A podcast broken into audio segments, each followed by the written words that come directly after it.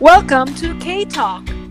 Kwentuhan na punong-puno ng kaalaman at kapatawanan kasama si Shakira at Kuda!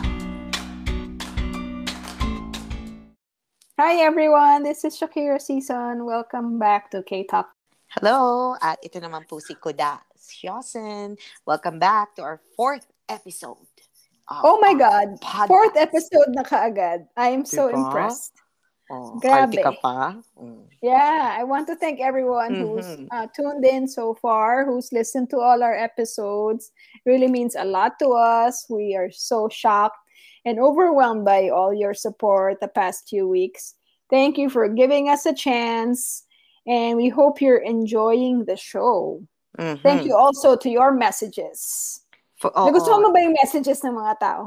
Ang saya, di ba? Nakakatuwa yung mga messages nila. At saka, yun, that we know that uh, meron na tayo following, may mga nakikinig sa atin, which we didn't expect, di ba? Unang usapan nga natin, kahit tatlo lang tayong makinig sa podcast natin. Pero it turned out na, wow, one thousand two hundred as of this time. Oh, wow. Mo- or more na yung nakinig sa atin, and talagang nag-uunahan, parang kala mo karera yung tatlong so, episodes natin, ito, hindi, diba? Hindi to fake stats, ha? Yung unang episode natin hindi, fake. Hindi talaga. Ito, totoong stats to talaga. Oo, totoong stats. Parang kala mo, parang, ano eh, parang may karera ng kabayo, talaga nag-uunahan yung stats ng three episode. Diba? Kaya, sobrang tuwa talaga, and thankful kami. And then, yung messages talaga ng lahat, yung effort nila, to uh, send us messages, tas hindi mo kinaya yung isa, may pakanta pa at paggitara, kala mo nag-audition Siyempre, sa nag-audition mga, sa Dutch My Tomboy Talent. Talented ang mga listeners natin, tsaka thank you dun sa mga thank fellow so podcasters na mga nag-send ng message. It means a lot to mm-hmm. us to have your Grabe, support, support as fellow uh, podcasters. Kaya, kaya i-support din natin sila, diba? Oh, yeah, of tayo, course. So, so for uh, sure. Ano ka bang favorite message doon? Actually, yung pinaka-favorite message ko doon yun, ano eh, yung isa, hindi ko napapangalanan, yung sabi, yung K-Talk lang ang sakalam. Alam mo, hindi ko alam kung ano ba yung sakalam. Sabi ko, ano ba yun? Parang meron yung baliktad na ano yun eh. Oo, halatang, alam mo, halatang halata kung kaninong follower yun. Yung Siguro, K-Talk lang ang sakalab. Oo nga, ano ba sabihin? Ano meaning na naman ng sakalab? Hindi malakas. Diba, pinabaliktad na yun. Parang kasi, I think yun yung uso ngayon sa Philippines na sinasabi nila na any, anything, halimbawa, o oh, K-Talk lang ang malakas. Parang ganun. So, binabaliktad nila uh, sakalab. Halatang-halata okay. kung kaninong follower yun. So, alam na. Oh. Yung mga salitang oh, ganun sakalab. Obvious. Obvious. Yes. Ikaw, sinang favorite? Anong favorite mong message? Oh, sobrang nasisweetan ako sa lahat ng mga message, really. At saka favorite ko yung song, pang showbiz material. Tapos... Mm, di ba? Parang, parang That's My Tomboy oh. Got Talent, di ba? Parang nag-audition. Oh, parang gusto rin ng oh. Golden Buzzer, eh. Oo. Oh. Pero hindi ako makakonsentrate dun sa mga messages na reaction kasi alam mo, may tampo ako sa'yo, eh. Bakit? Ano? Ano, ano ka ng tampo ko sa'yo? Kasi pang-apat na episode pa lang, nag-aano na tayo. Kailangan ko express sa'yo kaagad yung sama ng loob ko kasi kung hindi, baka baka oh, lalong maipon. Ano, sige, oh, handa ako. Kim ko ng damdamin. O, so, open ganito. Forum tayo ngayon. Sige, itong episode na to, hindi na to ipo, usapang ano ah, iba, open forum na to ah.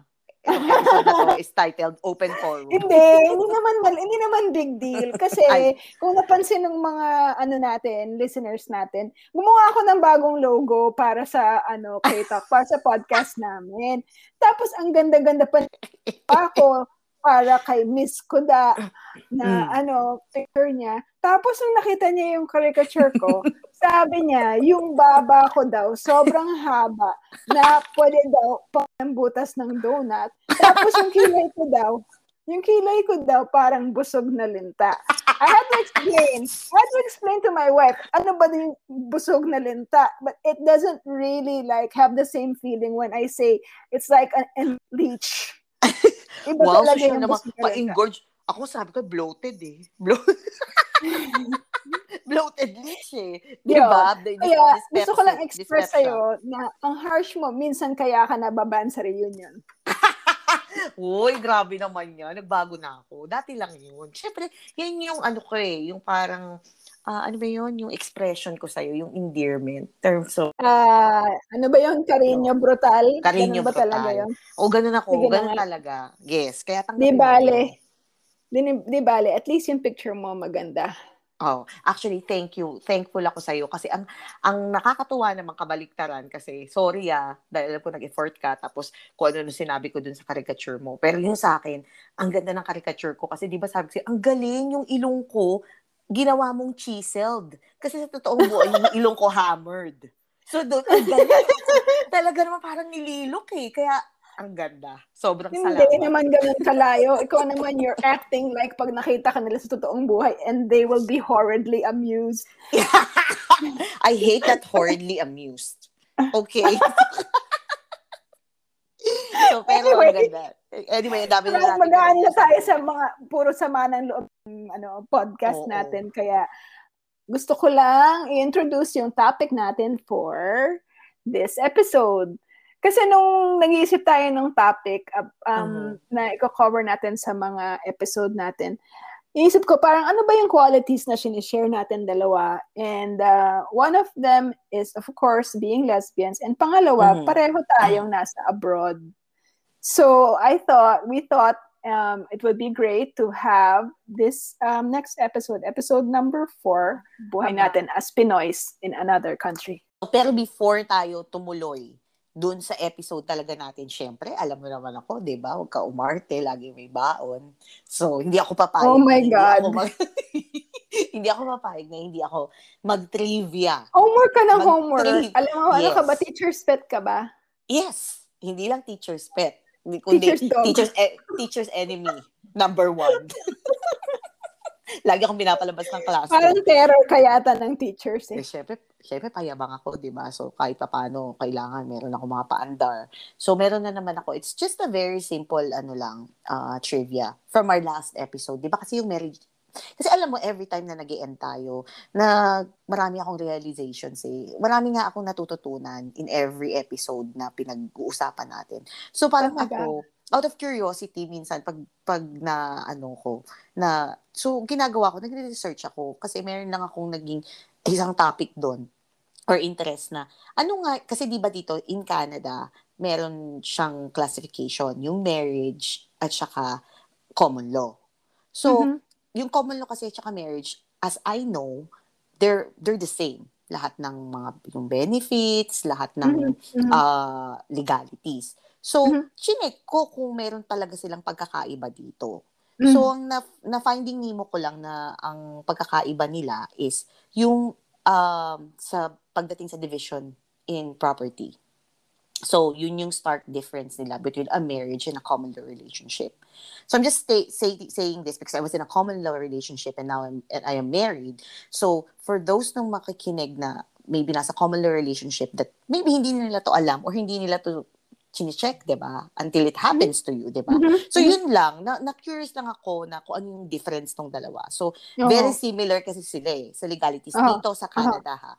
So, yun yung, yung division of property lang. So, pag Pag when a marriage breakdowns, yung Family Act law, it provides a couple with a regime to divide their assets. So yung uh, yung assets nila, yung yung kunin liability, oh, 'di ba? Oh, oh. So pero pagka pala common law kayo, so whatever happens, so you have to make or they must make a trust argument. Mm-hmm. So these arguments are more difficult to make out and can become very time consuming and expensive to litigate. Mm-hmm. So, yun lang, yun lang, parang naisip ko lang, oh, di ba, pag nasa common law ka and you decided, or that's your ch- choice, kung gusto mo mag-common law, mm-hmm. tapos may property kayo. So, medyo mahirap lang pala pagdating dun sa division of property. Mm-hmm. So, kala ko kasi it's the same. It's the same mm-hmm. because yung legalities nila when it comes mm-hmm. to division mm-hmm. of property. So, yun lang. Yun lang naman yung gusto ko. Kasi minsan, di ba, pag hindi yun nangyari sa'yo, sometimes mm-hmm. you don't think of that eh, until it happens to you, di ba? So, maraming salamat, attorney, sa yeah, research diba? Na ginawa mo. Yes. At meron pang isa. Naku, talaga, ipaglalaban. Talaga. Kung may katwiran, ipaglalaban. Ipagla- Tamang-tama. Maraming salamat po, Attorney Sison. Maraming salamat din, Attorney Sison. Uh, ano ba ang next na kaso na pag-uusapan natin? Iba na. Ito, ang next na kaso na pag-uusapan natin, another t- trivia, pero very, very light lang to. So, ikukunik ko lang to sa last trivia na hindi kilala ni Shakira Sison, si J L C, si, uh, si John Lloyd Cruz. Kasi alam mo ba, pag, pag sinabi mong John Lloyd Cruz, nakakabit yan kay Bea Alonzo. So, ang trivia dito, hindi na naman siya kilala ni Kia. At, ang pambansang pelikula ng Pilipinas na One More Chance, hindi pa rin pala napapanood ni Kia. Talagang paparusahan mo talaga ako sa mga hindi ko alam na mga ano no, Philippines movies, ganyan ano. Kasi gusto ko, kasi soon magkakaroon tayo ng Showbiz one oh one episode. Ay, nako. Tinahamong kita. Talo na ako. Talo na ako dyan. Talo na ako dyan forever. Hindi, joke lang. So, ganun lang. Kasi ang dami talaga. May man nag-comment sa akin, ano, hindi na lang kiya si John Lloyd. Ay, nako. Hindi na kami makikinig. Hindi pa niya alam. Oo nga. Oo nga. May kilala nga ako na turn off daw siya nung nalaman niya na hindi ko kilala yung mga artista na yun. I'm sorry. I know. I I'm so know. sorry. Kasi department yun ni Kuda eh. Hindi ko naman kasi department yun. Siya na yung bahala sa mga ganun. Mga showbiz at saka mga insulto. Yan ang department niya. Huwag kayong mag-alala. Isang araw si Kia, puro insulto na rin na lumalabas sa buka. because, I'm an inf- because I'm an influencer. Because you influence me. You're a bad influencer. That's what you are, B I. Yes, for sure. Yan. Okay, so dum- humayo na tayo. Just topic natin. So, timely. Timely actually yung topic natin about being Pinoy's living abroad. Dahil this week, we're celebrating, U S and Canada are actually celebrating their own um, holidays. They're commemorating um, different uh, occasions. Sa U S, um, fourth of July, that's mm-hmm. the time na nag-declare ng independence ang United States mm-hmm. from Great Britain during that time. So, yun yung simula ng the nation called United States. Eh, sa yes. Canada, ano ba yung significance ng ano week nito? Ayon kay Mister Michael Googley, sa nakita ko, July first. Kuda Shiosen yan. Kuda Shiosen. Michael, Michael Googley is Google. Is like Google, yes. So, July first, ito very simple lang. July first, Canada Day is to mark the date back in eighteen sixty-seven when Canada officially became a country. Okay. So, according to Canadian government, is the goal of the celebration is for Canadians mm-hmm. to show their pride in their history, culture, and achievements. So, so in short, birthday ni Canada. Oh, okay. Kaya inaano namin happy birthday Canada every July. Yeah. So yun. Yeah, these are things, uh, good things to celebrate naman. You know, with all the flaws of uh, our country, especially United States, it's still a country that a lot of people aspire to. A lot of people still feel na meron silang more freedoms when mm-hmm. they go to the United States and they can be whoever they want or they can achieve your, their dreams. Yes. It has its own shortcomings, but I think ang dami pa rin pumupunta dito just to make something of their themselves and also Canada. Actually, of course, same goes with more yes. accommodating immigration policies actually sa Canada, di ba? For sure. So, talking about because you live in the U S, di ba? So, I just want you to know, I just want to ask you, when when did you first arrive and how long ka na sa U S? Dumating ako dito October two thousand two, so that is going to be nineteen years. In October. Wow, so, nineteen years. Oh, na. Time flies, time flies. Mm-hmm. Eh, ikaw naman. Kano katagal ka na nasa Canada? ten years. So, dumating ako Je, June twenty eleven. Oh, wow. Yung unang landing ko dito sa bansa ng mga niebe. Okay. As an dancer, exotic dancer, right? Yes. And uh, uh, not just exotic dancer, but uh, pole. Pole, pole watcher. Just a pole. Pole watcher. Just a pole. Not dancer. Pala, watcher lang election. Pole watcher. Oh. So, did you have any plans ba or bahala na si Batman when uh, because well, all you wanted to be was to be baka hindi nila alam yung story ko, yeah, yeah, so, right? Like a lot of people story? Know the story pero yung ibang hindi nakakaalam. Yes, so yung hindi pa nakakarinig. So how short was it like the first few months? Short story about moving here. Uh, I moved here for love. I followed my then partner who's now my wife. Um, uh, when she visited the Philippines and then we got together. Tapos sinundan ko talaga siya sa New iba York. So, oh, kamandag, diba? Oo. Oh, iba talaga kami. Pag- Oo nga, ito talaga yung ano, mga skills ninyo. Ba talaga? So, nung, pum- nung nag-decide ako na mamumove ako dito, syempre, ayoko naman ilagay lahat ng pressure sa relasyon namin na parang ito lang yung reason na pupunta ako. So, I yes. said na, you know, I have to move to New York for my own reasons din at magkaroon ako ng sarili kong plans, diba? Definitely, to get a job. You know, mm-hmm. ayoko naman maging pabigat or lang paasa. Like, I, ha- mm-hmm. I need to have my own dreams and aspirations to make my own contribution to the household kasi alam mo na pagka nasa abroad ka kailangan talagang pitch in ka, wala ka naman mako-fall back na hindi ka pwede na, maging pabigat na, sa pagod yeah, diba? Kailangan any any place na pupuntahan mo abroad mm. kung part of the household ka kailangan talaga may contribution ka in some way. Correct. So, and independent naman din ako sa Manila before I left, so talagang I really um decided na mer- meron talaga akong plans for myself pagdating ko dito. Pero talaga ang pinaka reason is love. For, for oh, of course, of course. For my twenty. Ay, ba oh, talaga yung mga I, mean, I just, namin. yeah, I just wanted to yeah, build my life with her or try, at least try, you know, syempre. Yes, na, and nineteen years. Pa, yeah, nineteen years. Time flies. Mm-hmm. Diba? Time really flies so fast. Do you remember still the time na dumating ka dito, kung ano yung, ay, nasa Canada, and what's your first reaction nung dumating ka?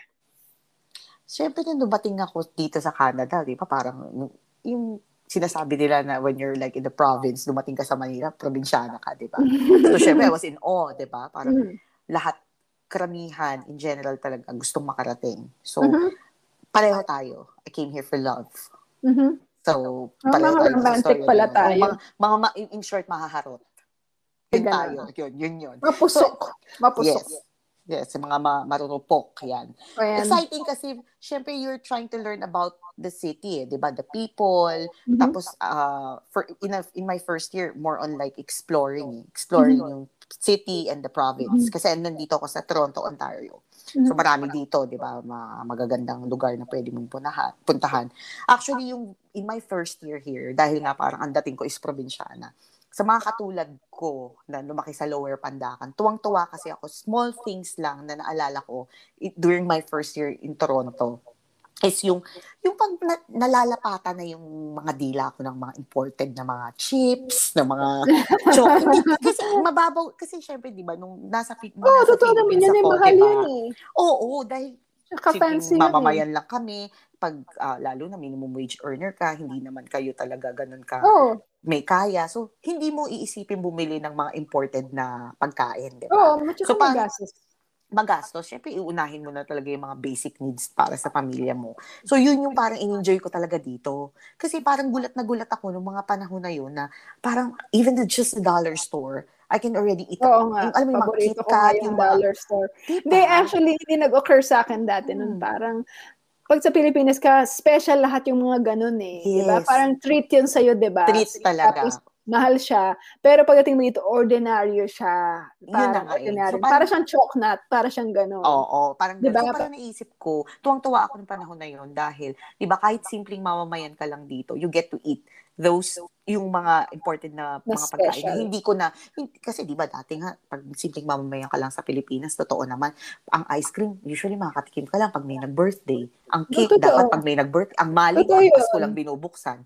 Diba? So, yun yung mga in-enjoy ko dito. Although, hindi naman ako gan- ganun yung level namin, pero dati talaga sa akin, trip na trip na, daing ko pang Pet Society pag nakaka, nakalap, nalapatan ako, na, nalapatan ako ng raffle sa, kahit na magkandahilo ko sa Bechi, uubusin ko talaga. So yung dito, yun yung mga in-enjoy ko, simple things na naalala oh, ko nga. Nung dumating ako sa Toronto na, syempre, di ba, parang wow, kahit pa paano nakaangat-angat ka na, tsaka, it's within arm's reach lang talaga. No, dollars kung gusto mo, andyan oh, lang. Anytime. Hindi siya, ano, parang, dream na, ay, mag-iipon ako para makabili ako ng M and M's. Hindi ganun kasi oh, ordinary oh. lang siya kahit na minimum wage earner ka. Yes. That everything's within reach. Tsaka ngayon, so naisip mo, sana, no, ganun din ang Pilipinas, no? Sana ganun din. Sana ganun din. Well, kasi diba? Hindi naman, may, the Philippines has its own things na ordinary maybe. Sa kanila, right? Mm-mm, sa atin, mm-mm. for example, kunyari, sinasabi ko na, oh, sa Pilipinas, parang choknat lang yun. Para sa atin, mm-mm. special lang choknat. Yes, mahirap yes, hanapin yes. yun, diba? Kasi yun yung treat naman sa atin yun yung dahil mahirap. Actually, na. The other way around na ngayon. Ngayon naman, gigil na gigil ako, always akong ano, nangahunting ng mga Filip- mga Filipino goods. Yeah. So, at saka nagiging possessive. Nagiging possessive tayo sa mga ganyan. Mas kasi sabik-sabik tayo. Ang mahal-mahal na mga pagbebenta sa mga Filipino store, parang ang kapal ng mukha ng magbenta ng ano, ng mga polvoro na sobrang mahal. Kaya nga nakikipag-away ako dahil sa palabok eh. Ayun din, di ba? Alam mo yung palabok story na yun, kung pwede lang i-, i- ano dito. Pwede naman. Ang short, short story lang naman yan na nakipag-away ako at meron akong in-unfriend dahil kinain niya yung palabok. Dahil sa sauce ng palabok. Oo, oh, grabe. Hirap, hirap, hirap gumawa, di ba? Oo. Oh, oh. Alam mo, oh, gusto ko sa States nung pagdating ko, pagpasok ko sa mga store, amoy balikbayan box siya. Amoy, amoy States. Mm-mm, yun yung memory mm-mm. ko sa kanya. Mm-mm. Well, so ikaw naman, tell me, what do you like or love about New York or Brooklyn? Tsaka, how would you describe a New Yorker? Bukod sa kanilang oh, beret. And... Well, first about the city or at least the East Coast. Hindi ako naka-experience ng five seasons. Uh, sorry, five seasons. Ang dami. No? Wow. Ang dami. Alam ko ano yung isang ano, ano ano season. season. Hindi, alam isa season. Mirza Sison. Mirza Sison. Shakira Sison. Mister Sison. Kasi it's like, oh, the five seasons. Oh, winter, spring, summer, fall, and Mirza. Ciao! Teka lang ha. Ma- ma- nabanggit mo lang yung bago kong B F F na si Mirz. Mirza Sison. Talaga yan ang pinaka- yan ang pinaka-favorite ko na nag-message. Kaya shout out kay Mirz. Mirz, sorry, hindi ako nakasama nung birthday mo dun sa from farm to table na restaurant. Tsaka pakisabi kay Jing. Hindi pa niya. Ang haba na ng buhok ko. Hindi pa ako nakapagpagulit kay Jing Moniz. Tapos ay, na, na po, natuwa ako na nakita kayo ng kumparing Raymond ay sa ako. So, pakisabi, isang araw magpo-post na lang ulit ako sa kanya. Wow, barkada wow. Ko pala talaga oh, si Mirz. Grabe. Ay, iba talaga si Mirz. Oh, gusto mo gawing Mirz sa episode to? O balik tayo about New York. So, ito lang masasabi ko. Last. I can do this. I can do this. This, this do this, this, this. Do this, this. Kinain ako ng dolphin. This, this. Para sa hindi nakakagets na listener, uh, my sister Mirza Sison has her own podcast called You Can Do This, This, This, This, This. Research na na lang, very educational. Yun. So anyway, the four seasons, hindi ako nakaranas nun kasi diba sa Pilipinas, tag-ulan tsaka tag-init lang. So that's yes. very interesting kasi it's very visual tsaka different smells for different seasons. Mm-hmm. So, panibagong experience in sa akin when I arrive. Tapos, Um, the New York being a melting pot kasi parang every kind of person is here. Yeah. Having kahit mm-hmm. anong klaseng nationality, you know, sexual orientation, anong gender identity mo, anong klaseng ma-express ka, artist or whatever, nandito lahat sa New York. So it's very, very interesting kasi hindi ka talaga uh, out of place because there's not mm-hmm. just one kind of person. Like, you will fit in kahit ano ka pa. That's mm-hmm. one thing that's very interesting. About New Yorkers naman, di ba, parang sinasabi na parang rude daw at saka harsh yeah. daw yung mm-hmm. mga New Yorkers. Kasi yung mga movements ng... Di ba? I disagree. Hindi, busy lang, busy lang talaga kami. Yeah. Nagmamadali lang talaga. There's some movements, like, ano? Oh, places to go. Hindi ka mm-hmm. pwedeng mabagal maglakad sa city street kasi an- andaming, ano, an- andaming may pupuntahan kasi late na sila sa office, ganyan. Wala silang, wala silang time to make up. But uh-huh. actually, New Yorkers are very kind people. Mm-hmm. Akala mo lang na parang very cold and parang hindi na mamansin. But, mm-hmm. you know, kasi pagka nasa congested ka na city na ganyan, the, the polite way of acting is to ignore everyone kasi hindi mo naman ma- ma- machichika lahat ng mga katabi yes. mong uh-uh. sa subway. So, parang naman. You give people the space by mm-hmm. minding your own business. Pero mm-hmm. if ever one passenger in the train or sa street na naglalakad nangailangan, people will flock to that person. New Yorkers are very kind. Mm-hmm. Wala ka lang, wala lang time mga tao na chumika. And this is a very unique city. I think you need to visit it to fully appreciate. Yes. And madaming nai-inlove dito. Katulad ng asawa mo. Katulad ni Kagawa. Directly. Oo nga. Diba? Love na love niya yung New York. Kaya nga gusto ko na magpapalit ng pangalan sa birth certificate. New no, York Shiosen. Magiging mapagdang bagay, di ba? New York Shiosen. Oo. Oh, oh. Kung na nag-land ka agad? Ano? Oo naman. So, diretso na ako. Rekta na ako dito sa Toronto. So, okay. Ano naman impression mm-hmm. mo sa Toronto nung dumating ka? Ang impression ko sa Toronto, it's um it's very clean. And it's, uh, I feel, hindi, yung impression ko, malinis. Tapos, uh, I feel so safe. Mm-hmm. Tapos yung, nung, kasi, yung una kong tiniran, sobrang lapit namin sa transport, sa subway. Mm-hmm. So, I like the transportation system. Pero, oh, interest, pero interestingly, yung ibang, yung mga pinanganak na dito, gigil sila. So, marami silang, marami silang hanash. Ka, uh, pero syempre, lalo na sa mga galing sa Pilipinas, di ba? Aarte ka pa. Napaka- napaka-efficient. Di ba? Napaka-efficient ng may kahit app. Kahit saan mo gusto pumunta. Oo, oh, oh, kahit saan gusto mo punta. Yun lang talaga nanibago ko. Kasi di ba sa atin talaga, ha, haharang mo lang yung paa mo, papara ka lang, andyan na anywhere, any any place, oh, or any corner, mag- di ba? E dito up. Talaga, kailangan tatimingan mo. So, matututo ka talaga. Tapos, kahit, tsaka kahit city yung Toronto, natuwa ako kasi madami siyang puno. Kasi oh, everywhere. Kahit rain, dito oh. ma eh, yung, yung, over, yung view namin, you can see, although makikita mo may mga buildings and apartments, you still can see the part na may mga greens. So, so nakakatawa. Nila. Mm-mm. Talaga nag-effort sila. Tsaka pareho din yung sinabi mo sa New York. So, yung diversity oh. dito. And that I like about Toronto. So, iba-iba din yung lahi. I, get, I got to meet a lot of people from different mm-hmm. cultures and yung background. So, iba-iba yung lahi. So, mm-hmm. sabi nga nila, di ba, Toronto is the New York of, of Canada. So, parang yung Toronto is parang similar sa New York. Oh, pero sabi so, mo nga mas malinis. Pero kasi yung New York, it's not, you know, some places are not so clean. I always say mm-mm. na New York na parang colder version of Cubao sometimes kasi medyo magulo, you know, it has its mm-mm, own, you know, mm-mm. dirty parts or whatever. Pero mag-efficiency ng mga transport system, you know. But, ah, you know, New Yorkers have the reputation na masusungit at saka hindi namamansin. But Canadians have a reputation na mas mab- daw sila. So, totoo so, ba yun? So, sabi nga nila, Canadians are, you know, pleasant. And yun lagi nga sila nagsusorry. Sobra nilang kind, sobra talaga silang sorry. So, sample of being nice. So, they, one example, ah, they really hold the door for you. So, for example, they so, they see you coming kahit medyo malayo ka na. They will really stay and hold the door for you. Iintayin ka talaga. Iintayin ka talaga. So, ito may kwento ko. Tipo, syempre, kagagahan ko na naman dahil syempre, pag bagong galing ka sa Pilipinas, diba, hindi ka pa naman sanay. So, sanay ng mga ganyan eh. Mga ganon, diba? So, na hindi mo pa naman, ine-ex- kumbaga parang hindi ka pa sanay. So, natututunan mo pa lang yan as time goes by, mm-hmm. diba? So, one time, uh, nagmamadali ako. Sobrang nagmamadali ako kasi syempre, malilate na ata ako nun or something. So, So, nakita ko, alam kong meron akong kasunod. Kasi maririnig mo naman yung lab- lagadag oh. ng mga paan nila. Oo. Oh. Diba? Pero syempre, hindi na, dahil hindi ko kinasanayan yon na mag-hold ng door dahil, na, dahil sila kapag dito ka na lumaki or matagal ka na dito, so mak- makukuha mo, maikukuha mo na yung ganung gawain, di ba? So ako, sa sobrang pagmamadali ko, pagbukas ko ng pinto, I didn't care. Although alam ko meron na, na nasa likod ko, ah. So hindi ko hinawakan. Pag ganun ko, bigla siyang, na, parang napamura siya, oh my, oh my God, shit! May kape, natapon. Nagulat siya. Hindi ko sinat...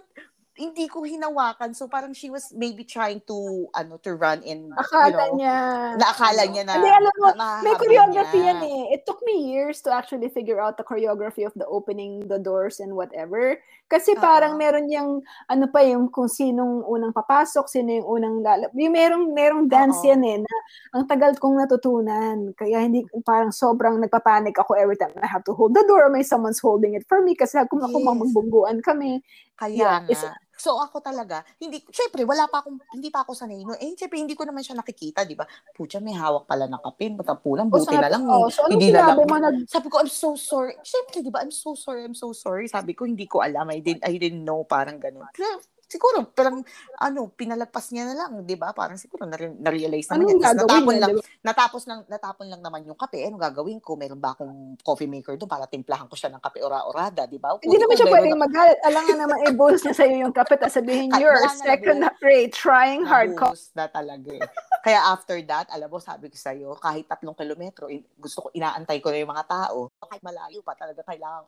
Oo nga, matututo so, ka. It's an awkward moment. Matututo ka talaga. Matututo ka talaga. Tapos meron pang isa, may isa pa akong kwento. Kasi, di ba yun nga, sinasabi nila sobrang nice yung Canadians, which is true. Yeah. Kasi kahit sa bus, di ba? Ano, sa bus, yung bus dito talaga, siksikan yan. So, dati talagang uh, commuter, commuter talaga ako. So, pag to work, so, pagka yung rush hour, siksikan din yung bus dito. So, pag naka- nakatayo ako mm-hmm. sa bus, tapos merong isang matanda na yung nakaupo siya, tapos nakatayo ako, eksakto sa harap niya. So, parang mm-hmm. nasa, nakikita, yung level niya sa dibdib ko. So, nakatayo mm-hmm. akong ganun. So, siguro mga two, three steps na lang bababa na ako. Tapos, pinipilit niya ako. Sabi niya, come on, sit, sit. Sabi ko, no, no. Sabi ko, no, thank you. Sabi ko, I'll be, ano, off like, three stops na lang ako, ganyan, ganyan. Sabi niya, no, you have to sit. Sabi niya, ganun. Eh, naka-jacket ako nun kasi winter ata yun. Sabi ko, no, no, no, it's okay, it's okay. Siyempre, di ba nakakahiya naman? Di ba, may edad pa siya. Bakit ako yung pinapaupo niya? Alam mo, so, natataka ko. Sabi ko, bakit kaya ako pinapaupo nito? Alam mo, sabi niya sa akin, sit, tinuro niya ko, baby. Eh, kasi nung time na yung matapos. Parang yung time na yung matapos. Buntis ka pala. Kala niya, buntis ka pala. Be, tino, makaharap kami talaga, nai-imagine na, sit, baby, baby. Sabi ko, no baby, no baby. Ang gati ko, parang gusto ko rin patulan. Kahit ba, parang, parang yung, parang yung hiya ko, kahit matanda, hindi ako pamapata sa matanda, parang gusto ko. Sana pinakawak mo sa kanya na hindi baby yan, kundi food baby. Hindi, kasi nga, siguro, dahil puffer jacket yun, parang, parang sabi ko, no, buti na lang talaga, yun na yung stop ko. O okay, talaga, magdidilim paningin ko. Kasi kala ko ba naman. Pero, di ba, parang di ba, sa Pilipinas, sabi nila, chivalry is dead, di ba? Minsan kahit lalaki, nagtutulog-tulugan, pag buntis, hindi pinapaupo. Dito talaga, sobrang, nakita ko yun. Yung, yun yung mga examples ko, na nakita ko na. Ng mga, uh, they're nicer. Yes, yes. Yes, oh. Yes ano. Eh, ikaw, did you go out a lot? Um, Did you have a group dating. friends you went out hindi. with nung well, una kang dumating dito? Hindi naman talaga, alam mo, isa pa sa, hindi ako, ma- aside from hindi ako mahilig sa showbiz, hindi rin ako masyadong mahilig sa nightlife. Kasi I'm so boring. I'm so boring. Meron kaming circle of friends na, you know, we have dinner with them, we have drinks sometimes, pero sobrang bihira na yung pang-morning na lakad before. Mm-hmm. Uh, especially now, kasi medyo mga gurangski na. So, Marang, hindi naman, yeah, hindi naman uh, masyado. Ikaw, may barkada ka ba nang dumating ka dyan? Nung dumating ako dito, wala akong, wala talaga akong friends. Talagang yung, yung, kung sino man yung Yung partner pinuntahan ko, yung partner ko na kumuha sa akin. Siya lang. So, syempre, yung family niya, uh, mm-hmm. tsaka yung friends niya, yun lang yung naging mm-hmm. friends ko. Siguro naka-establish na lang ako. Konting-konting friends lang talaga nung nag-work na ako. Oh. Pero, syempre, yung edad natin ngayon, di ba? Natuto ka na mag-filter ng friends mo. Oh. Years, pero, I mean, so. Looking back, do you think it would have been easier for you kung meron kang circle of friends that time? Alam mo kasi ako, dahil sa Lower Pandakan, so, from our past uh, episodes, kung may nakinig sila doon, may mabarkada akong tao eh. Mm-hmm. So, talagang more on gala ako, mm-hmm. talagang marami kong barkada. Pero kasi nung dumating ako dito, I was almost like mga thirty-four na. So, oh. parang paano na yun eh. Parang medyo nag, uh, naglalaylo na yung oh. buhay ko nung mga panahon oh. na yun. And then, ang pinaka-mindset ko nun is to start a life with my partner before oh, and to down. work and to settle oh. down, not to look for friends. So, oh. ako siguro kung sino man yung mga naging friends ko na nung time na yun, okay na ako doon. Pero kasi okay na rin ako dahil kung sino man yung mga best friends ko dati, kahit malayo kami, as long as we connect and talk, okay mm-hmm. na ako doon. Mm-hmm. So, I think, kahit paano siguro. twenty eleven ka na dyan eh. Mm-mm. That time. So, parang, yes, you, don't so, really, you don't really feel disconnected during that time. Ako nung pumunta akong two thousand two, wala pa, yung yes. not even everybody had like email or Mm-mm. wala pa masyadong online life yung mga tao. So, it was a little harder. Parang, when I think about it, parang it would have been easier siguro kung meron akong circle of friends na mga new immigrants din to share the yeah. experience. Kasi, diba? Yeah. Malungkot din talaga siya minsan, di ba? Oo naman, nakaka siyempre stranger ka sa bagong oh. bansa, di ba? So so nung na-mention mo na two thousand two, di ba? Oh, oh. two thousand two ka dumating. So in terms of looking for work naman, how was your experience nung two thousand two? Uh, I mentioned earlier, di ba, na meron ako talagang plan na I'll have get my own job or whatever. And medyo resourceful naman ng ano, tita ninyo. Yes. Mm-hmm. na I really decided na I'll try my best to do that. So, um, I don't know kung alam mo tong story na to na nagpadala talaga ako ng resumes ko like all over. Mm-mm. Mail pa nun, snail, yes. snail pa nun eh. Like Mm-mm. over one hundred, pinadala ko all over. Tapos merong sumagot na isa malapit sa bahay. Tapos nung pumunta ako dun sa ano sa vet hospital na yun, taga-U P pala sila. Pero puti sila. Wow. So parang sobrang swerte. Di ba suntok sa buwan yun halos din parang... Ano, parang di, imposible is, but it, maybe it was meant to be. Tapos, yes, ano, talaga para sa'yo, no? Nag-facilitate nung, ano, uh, work visa ko. So, it it worked out, but hindi ko magagawa yan kung, ano, kung, kung, if I didn't, like, dream and say, ah, magpapadala lang ako kahit kanino. Mm-mm. Kahit hindi nila hinihingi. I'll just do it. Tapos, kasi hindi mo alam, you don't know. You don't yeah. know. So, so, may isa lang talagang mag-yes sa'yo, di ba? May isa oh. lang talaga. Katulad nila that they gave the opportunity oh. to you. And oh. nakakatuwa ka actually yung story mo kahit pa ulit-ulit kung naririnig. Kasi di ba, parang one in a week, kumbaga suntok sa buwan. And, oh. di ba? Wala parang, talagang, why would you even think sobrang out of the blue na... Yes, di ba? Hindi mo naman iisipin. So, you just really tried. But then, yeah, I just tried. And then it worked out. So, that's very interesting. Not to say If na hindi mahirap. I mean, you know, it was still very hard um, the first Oo few naman. years. Oo naman. Tsaka nung time pa na yun. Out, diba? Tapos ipoprove mo yung sarili mo. Mm-hmm. Tapos, yeah, sa there's a lot ban- of stru- there's a lot of struggles there too. Sa ibang bansa pa. And at the same time, at that time, diba, hindi pa talaga masyadong ano yung technology. Yung the oh. way how you look for a job. Yeah. two thousand, so, compared to, to now, diba? Anong, oo, so, hindi mahirap yeah. maghanap. Ikaw, nahirapan ka ba during your ano, time? Actually, kasi diba sabi mo ako, twenty eleven, so may social media na, mas marami ng ways, diba? Parang medyo teki-teki na yung pag-a-apply ng work. And hindi, actually, hindi naman lingid sa nakakilala sa akin na, actually, I came here for love.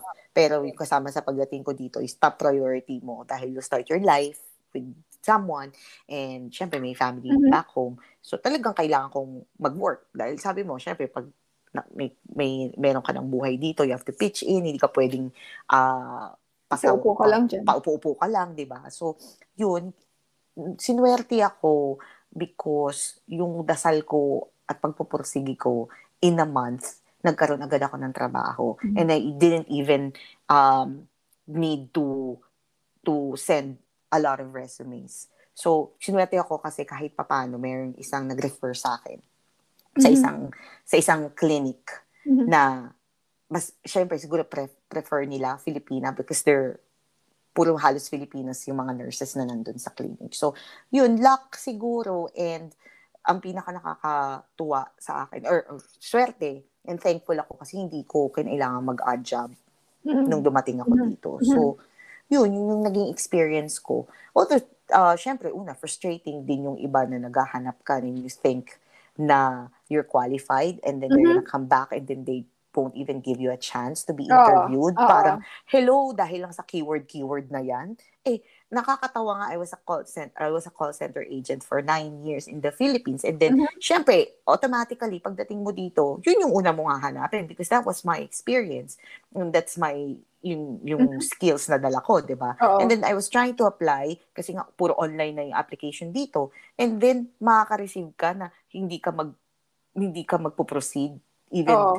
sa in, sa isa oh, interview because, 'di ba? So yun, meron din akong frustration sa ganun pero very minimal lang. So oh. naswertihan lang talaga ako na ganun na may nagbigay sa akin opportunity. Okay, from our work experience, syempre may time na nalulungkot, nalungkot ka, 'di ba? So was there a point that you felt that you wanted to go home or you missed home? And what did you do to overcome it? Yung mga homesickness, uh, blues?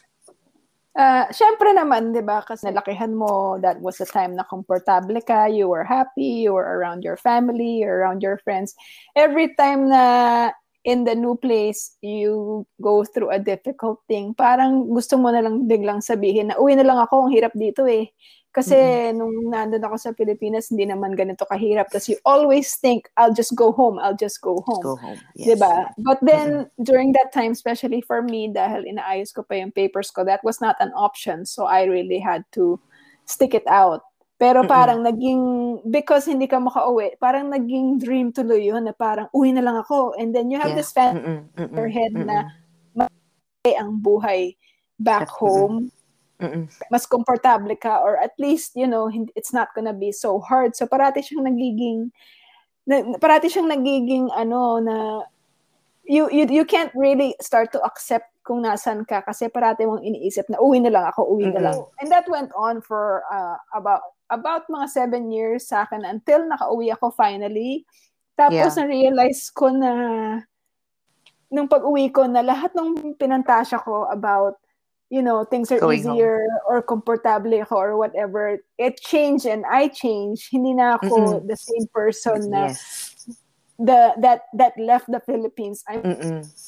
hindi ko na kayang ibalik yung taong yon. That's the Mm-mm. time Mm-mm. na na-accept ko na hindi na yun ang home sa akin and that I need to start really building my life in the States and really na yun na yung buhay ko and that's the person that I am now, hindi na yung dati. So that's when I stopped the fantasy and saying Mm-mm. na uwi na lang ako, uwi na lang ako. Mm-mm. So when I think of home, I think of a place where there's, where there's love overflow. So kinakanta mo ba yan nung time na nahihirapan ka? Ako, ang favorite kong kanta noon, nung mga first few years ko na, um, I'll be home for Christmas. You, you can count on me. Yun yung pinaka-lagi song ko noon. Kasi syempre, yun, we're the same. We're the same. Nung mga first few years mo dito, syempre, lalo ako, thirties na, kumbaga full-blown ka na dumating dito. So talagang yung ugat ko eh, Pilipinas talaga. So mismo yung family mo, yung friends mo, uh, tapos dito yung hindi ganun ka-festive yung, yung oh, celebration, di ba? Ibang-iba. So parang parang three sixty yung una kong Christmas dito. Kasi parang ghost town lang, tapos yung mga paputok, di ba, nung mm. New Year. So I felt that. It's the same with you. Actually, I felt that when yung, yung relationship ko kung bakit ako napunta dito failed. Kasi mm-hmm. syempre, yun naman talaga yung reason why I came here, mm-hmm. diba? So, nung nag-fail yung relationship na yun, so feeling ko, ano pa? Ano yung ano yung reason ko? So, parang I'll start, tsaka, I'll start from scratch again, tapos, uh, ang pinaka kasi, ang pinaka iisipin mo talaga, tama ka, is, I want to go home because that's your home. Mm-hmm. Kumbaga, dandun ang pamilya mo, ano't ano man ang mangyari, magdildil kayo ng asin, balwarte mo yun eh. Diba? Iba't-iba din. Parang mga pang Jocelyn Yagit din ang mga dati. Oo, oh, paano naman magdidildil? Hindi, diba? I mean, kahit na... Kailangan ididema mo yun sa akin. Oh, oh, ididil, yes, ididildil ko sa pamamagitan ng toast ko. Yun ang kaya ko. Alam mo yung mga visual na yun, parang naini ko ano. I can't really wrap my head around the visual of the dildilling of the salt. Yes. Pero alam mo, su- swerte pa rin talaga ako because... Uh, nung nangyari sa akin yun, yung failed relationship ko nga, nagkataon nandito yung sister ko. So, she was the one who actually encouraged me or asked me, just stay for another year. Kasi talagang uuwi na talaga ako. Kinausap ko na yung tito ko, kinausap ko na yung nanay ko, I wanna go home. Because doon, kumbaga yung, yun talaga eh, doon ka pinanayaan mo, mo eh. Bahay mo yun. Guys. Yes, kahit hindi ka... Mo. Wala oh, kang kailangan i-adjust. Kahit mag-back right. zero ka, para it's still, it will still be the same, diba? Mm-hmm. So, Uh, nandun yung open arms yung family mo na tatanggapin ka. So, yun. Yung ginawa ko na lang para talaga akong naramdaman ko pala akong robot. Yung I just focused on work. One and step from, uh, Oo, oh, oh, parang pasok, tulog, pasok, oh. tulog. Ganun Kailangan lang, talaga eh. Because otherwise, oh. isipin mo masyado na. Mm-hmm. Kaya, hirap kasi. I think like for the first few years, I, for me, it was a long time na parang it's a lot of pressure. Tsaka ang hirap kasi ng feeling na pagkabago ka sa isang country, you always have to prove yourself. Yung parang mm. kailangan kong ano, i-prove sa tao na matalino naman ako, magaling naman ako, yung education ko naman, pareho ng education nila, that I can speak the language. Parang ang daming kailangan patunayan yes. before you even get to that point na na mm-hmm. ma-recognize ka nila as something like to be valued, diba? Nakakapagod and then parang you just start thinking na, alam mo, uwi na lang ako kasi at least doon, I, if I don't, even if I don't try, may recognize ka agad ako. Uh, yung value ko, di ba? Yes, it's correct. Tsaka I think lahat naman halos talaga ng tao na nag-migrate, mm-hmm. uh, nakakaramdam talaga ng oh. homesickness. Iba-iba oh. lang talaga ng, iba-iba ng reason or mostly kasi talaga ang homesickness is yung maiisip mo yung family mo. Especially oh. if na umalis ka na iniwan mo pa yung family mo doon tsaka yung friends mo. Oh. So, ah, uh, mahirap yung feeling na para kang uh, nasa para, uh, para kang nasa bansa na lutang ka Yung hindi, oh, you don't you're not really if you don't feel that you be you, that you're not you belong, part of it. You're not diba? part of Parang it. Parang ganun oh. yung naging feelings ko. Pero pareho tayo. So, doon kakasabi ko na gusto ko umuwi. Gusto ko nang umuwi. Gusto ko nang umuwi. So, I had a chance to go home and try again in the Philippines. Yun na, kasama ko na si Kagawad noon, diba? So, nagkaroon kami ng opportunity to be in the Philippines for another year. It was different.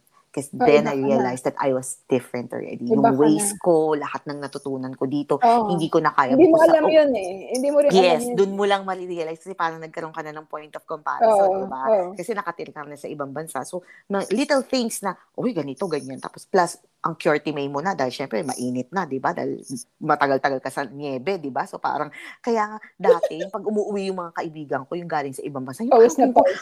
Sayang ang popula ng mga pisngi. Tapos, makapawis na pawis na, oh, arte naman ang mga to. Pag sinasabi nila, apakainit naman. Ah, kinarma din ako, nagaganon din ako nung umuwi ako. Diyos ko, nung time na yung umuwi kami ni Kagawad, syempre wala pa kaming sasakyan. I started again, ano, taking, commuting. Sabi ko sa'yo, sa F X, magpapaaway ako. Kikipag-awagawan ako sa aircon. Parang, eh, meron ako talagang inaway doon na subukan mo, isang galaw mo pa ng aircon, hindi ka lang sisikatan, hindi ka sisikatan. Yung mga ganun, yun talaga yung adjustments mo. Tapos, narealize ko after a year, no, I wanna go back. Kasi yun na yung buhay na.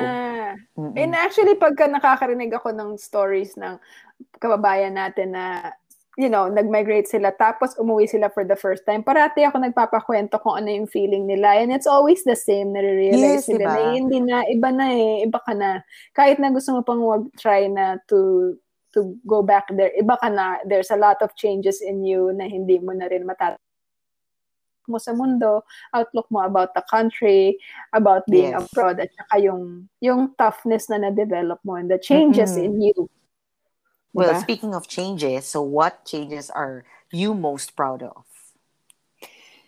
Siguro, uh, mm. this is something that my mom actually told me nung umalis ako. Sabi niya, I'm so afraid that you're going to be so tough, just like everybody who leaves. And then, hindi ko maintindihan that time mm-hmm. kung ano ba yung ibig sabihin niya. But then, talaga namang hindi mo maiiwasan yun kasi pag umalis ka, you get so shocked and then used to the idea na you're on your own.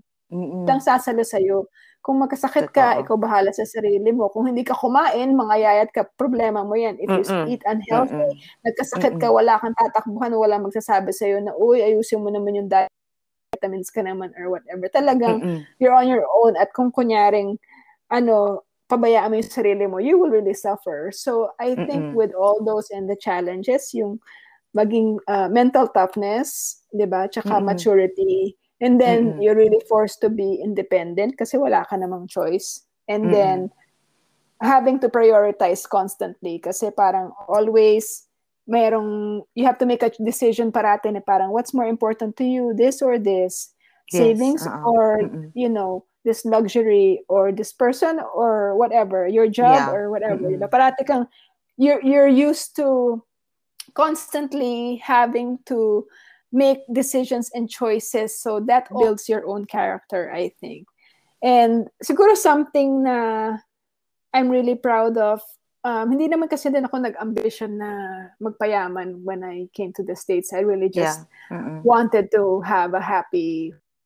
Mm-mm. Mm-mm. That's always been my priority, you know, and I think I I was able to achieve that, so I was able to build like a happy home and a good family, and that makes me really mm-hmm. happy. Uh, success, it's not really career Successful. or, you know, how much money, but just like, you know, being comfortable at saka being happy yes. with my family. Ikaw, mm-hmm. anong mga pagbabago sa'yo nangyari aside from nagatak ng ano, pawis mo na umuwi ka? So, i-rewind na lang nito lahat ng sinabi mo. Yun, yun din sa akin. Copy-paste. Just repeat. Sorry, you have to repeat it in the, the Kudaism yes. way. Yes, copy-paste. Kung ano po yung sinabi ni Kia, yun di po yung masasabi ko. Actually, susundan ko lang yung sinabi mo, no? Just to, for you to be able to build a happy life and happy home with your wife. Lagi ah, kami, lagi namin pinag... Yun yung pinaka-proud ako. Kasi before, when I was in the Philippines, siguro parang hindi... hindi pa talaga ako sure kung ano yung future ko, what my future holds back then. So, when I got here, mas mas nas, naging solid nga, di ba, nung naging kami, naging, nagpag, naging mag-asawa kami ni Kagawad, sa halos sabay kaming bumulusok, sabay naming tinahak yung buhay. Na sabi ko sa alam mo, dati, hindi, hindi ko alam kung makaka, makakaupa ko ng isang apartment, kung kakayanin ko yon on my own or with someone, na talagang pareho kayong, nag, pareho kayong equally na uh, bibigay or nagko-contribute. So, isa yun sa kinaka-proud ko sa sarili ko at ni Kagawad, yung mga bagay that we're living comfortably, na binubuhay na namin yung sarili namin. Kasi uh-huh. di ba dati, if you think of it like when you were in college, na dahil binibigyan ka lang ng pera, napakapag-aral ka, meron kang bahay, meron kang kinakain, hindi mo yun iisipin talaga eh. Ako hindi ko iniisip yun eh, na parang, parang sige lang, parang carefree lang ako dati na just I live by the day. So, hindi ko inisip na nung mga panahon na yun, na magkakabahay ba ako, magkakaroon ba ako ng ganito, mm-hmm. lalo na, more na nakatira ka sa ibang bansa, eh doon ka naka-establish ng sarili mong buhay. And then mm-hmm. you're living comfortably, kahit paano nakakapag-travel ka, you eat out more than three times a day, meron kang uh, kahit paano maayos na apartment, kahit paano may sasakyan ka, yung mga ganon, yung mga, mm-hmm. mga although it's, bagay. Although it's material things, pero you're proud of yourself dahil na, Nag- na, nagawa mo. Nagawa mo with, of course, plus bonus na bonus pa na nagkaroon ka ng asawa, equally na pareho niyong binubuo yung, yung buhay niyo. Yun, diba? Tapos together, mm-hmm. you're building something. Tapos walang makakapag, walang makakapagsabi na, oh, because of them, kaya nang, nagawa niyo yan. You did exactly. it on your own, diba? Diba? Parang, so kasi nung, tsaka yung pagiging independent, halos lahat naman ng I think na pumunta sa ibang bansa yung independence mo na na na uh, natutunan mo, because mostly kasi sa atin yung culture natin dahil sobrang tight yung family natin, di ba? Mm-hmm. Na sanay tayo kung may nakakaangat-angat ka, may kasambahay ka, pero still pinagsisibihan ka ng magulang mo or oh. ng lola mo. So dito talaga tama ka, I learned basic, no? Hindi ko alam how to cook, how to clean.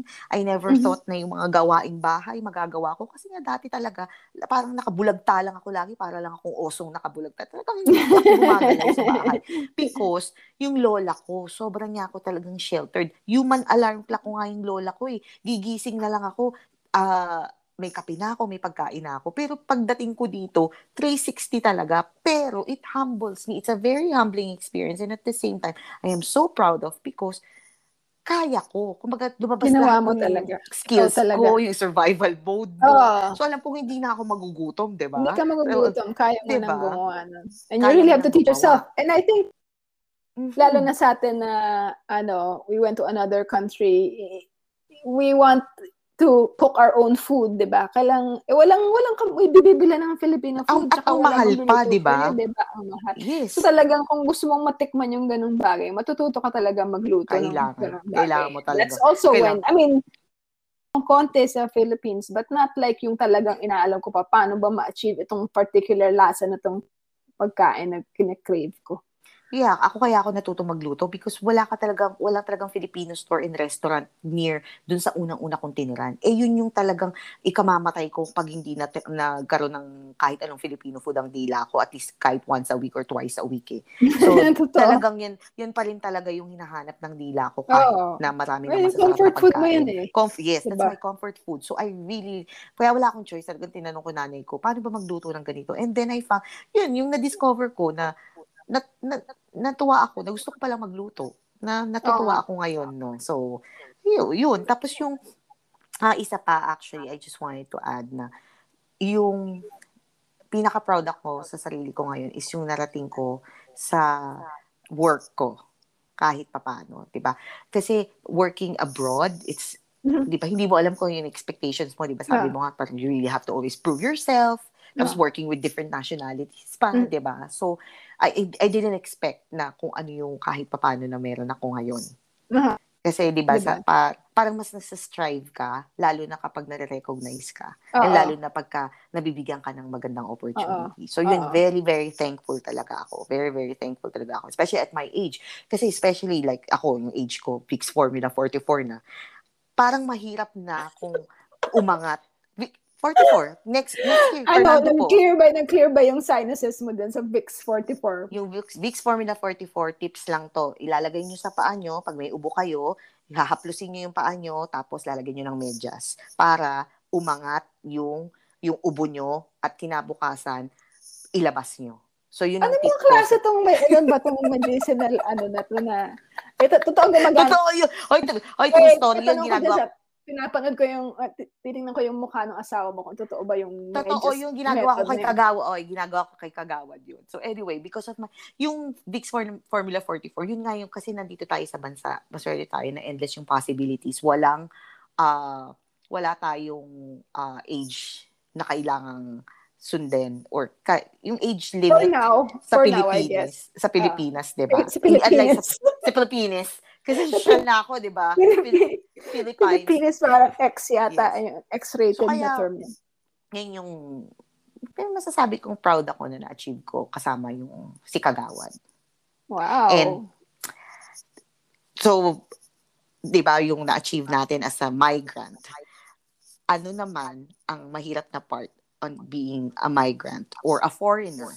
Did you have any difficulties or challenges?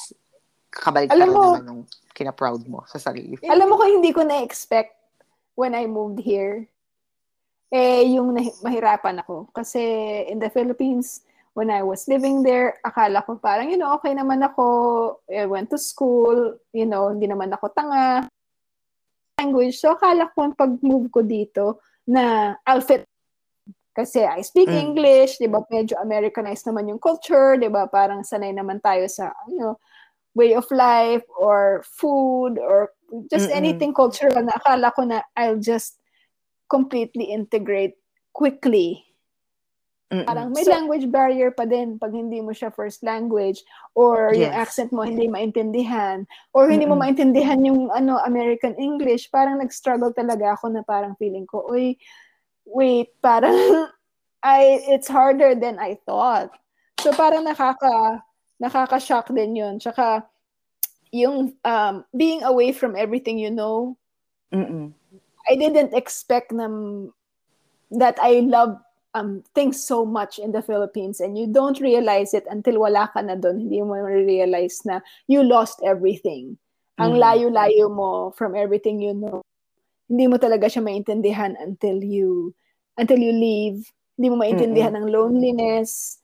Being yes. away from friends and family, hindi mo talaga, you won't understand it until tanggalin ka, tanggalin mo yung sarili mo from yes. home. Yan, yung walang diba? Choice. Di ba? Mm-hmm. Kasi pag nasa Pilipinas ka, pwede mong ilayo yung sarili mo. But then eventually, you drift back to your mm-hmm. social circle. Pero pag nasa ibang bansa ka na, kahit anong i-drift mo, mag-drift away ka lang sa ocean, you cannot be. Magiging parang driftwood ka lang. Di ba? Di ba? And I think like, medyo konting nais yung Uh, uh, difficulty na yun or yung pain na yun because of social media or internet. So medyo feeling mo you're still uh, close to yung social circles mo before. It's still lonely. It eases it a little bit. Pero, you know, during my time, wala talagang ganun. So talagang completely like silent. Kung if you really wanted to parang news blackout siya, wala kang alam about the Philippines during that time. Totoo. Totoo. Ikaw nahirap. Siyempre, pag nag-migrate ka naman talaga at uh, nagsimula ka ng buhay mo sa isang lugar na estranghero ka, di ba? May challenges talaga yan. Kailangan uh, tanggapin mo yun. Yung ev- ako, simple everyday challenges. Nung pumunta ako dito, siyempre na-shock yung mga kalamnan ko sa weather. Mm. Nahirap ako sa weather, di ba? Pag, pag-a-adjust kahit may winter. Na, pagkakapal-kapal ng balat ko, hindi umubra. Dahil nanunood sa buto ang mga lamig dito. So, yun, same nga eh. You have to do everything on your own. Mamimiss mo yung, it's the same. Lahat naman ng immigrants or nag-abroad, mamimiss ang family and friends mo. So, yun yung naging isa sa challenge ko dito. Tapos, yung pinaka, actually, isa pa sa pinakamatinding challenge ko dito, yung mga pakibalik-taktakan mo ng Inglisan. Parang yung dila ko araw-araw nagiging pasmado. So, simulaan dumating ako dito, araw-araw yung dila ko napapasma. Minsan hindi oh. na gumagana. Kasi syempre, di ba? Di ba? Oh. Parang wala akong choice eh. Kapag balitaktakan ka, lalo na, di ba? Parang sa pag nasa trabaho ka, di ba? Halos oh. almost eight hours. Yeah. Hindi ko na na-expect diba? Yan eh. Kasi akala ko parang, oh, I speak English enough in the Philippines. So it's, nakakapagod, di ba? Pero actually, ma-realize mo na nami-miss mo talaga siya. Yung sarili mo, ano, Siyempre. language mo, yung wika mo, mami-miss mo talaga. I remember the time na nasa subway ako, tapos may maririnig ako na nagtatagalog. Tatabihan ko talaga sila para lang mm-hmm. makinig lang ako ng Tagalog. Tapos parang, kunyari, part of the discussion ako. Tapos minsan may magkaka chance na pwede akong humirit na parang, excuse me po. Tapos sila parang, ay, Pilipino ka pala. Ganyan. Uh-uh, Tapos parang, uh-uh. sobrang tuwang-tuwa mo kasi parang, yung familiar, it feels like home yung lumalabas yung words oh, sa bibig mo. Diba? Hindi mo marirealize yun na it's so natural to you yung to speak your own language. Diba sabi nga nila, nalaman mo kung ano yung, ano yung totoong first language mo pagka, ano ba yung language mo pag nagmumura ka? Yun daw yun. Uh-huh. Hindi siya kapag mas madali syempre ikaw ma- ma- ma- ma- maka-express in, in Tagalog. Eh. Lalo na pag nakikipag-away kaya dito. Dati sa Pilipinas oh. matapang ako eh. Pagdating ko dito, ah, mm-mm. Dahil hirap pakipag-away ng English eh. Meron ako one time, tawang-tawa ako. Talagang syempre, diba? Parang hirap pakipag- tumatakbo ko syempre dito. Mabilis din ang mga reflex mo. Maghahabol ka ng bus, yeah. diba? So syempre, ilang minuto na lang, iiwan ka na ng bus. Pagkatapos, kailangan mo na mag-intay ng thirty minutes. Eh, napakalamig. Lalo na kapag gawin winter, di ba? So, isa yan no. sa mga challenges na kakaharapin mo dito. So, syempre, takbo ko ng takbo. Wala akong pakialam. Eh, ang bagal nung matali doon sa harap ko. Nang, na, mm, nangyari. Pagtapa ko, natapakan ko yung sapatos niya. Actually, actually, hindi pala, wet, hindi winter yun eh. Summer yun nung time na yun eh. Natapakan ko yung sapatos niya, natanggal yung sapatos niya.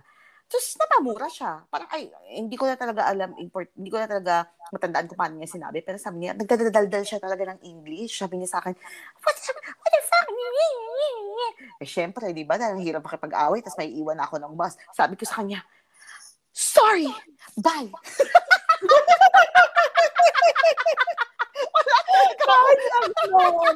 Ay, wag na. Kasi minsan pero, galit na galit ka na. Gusto mo na makipag-away. Diba? Kunyari minsan nasub-sub ako. May tatulog na wala patid ako. Tapos parang, ang dami mong gusto sabihin. Parang diba? Gusto mo, ay, alam mo, tangin naman talaga. Ganyan, ganyan. Eh, di ba pag sa Pilipinas, napakadali. Sobrang, ano yung, ano yung utak mo, parang, ayan na yung mga words. Parang, eh, diba, parang wala. Mas, pero, biglang, pero napasman na yung dila mo. Feeling mo, ayaw gusto na say something. Tapos biglang ang masasabi ko lang, um, asshole. Tapos, parang ang tagal-tagal ko na dito, wala pa rin akong alam na makipag-away kundi asshole. Or parang, you're, you're a jerk. Or, yun lang, hindi ko pa kaya talaga. Sabi ko, wala, mahirap makipag... Sabi ko, pero ito, kung nasa Pilipinas to, wala to, kukuyog na to sa akin. Talagang umanda talaga. Dami mo na sinabi yun.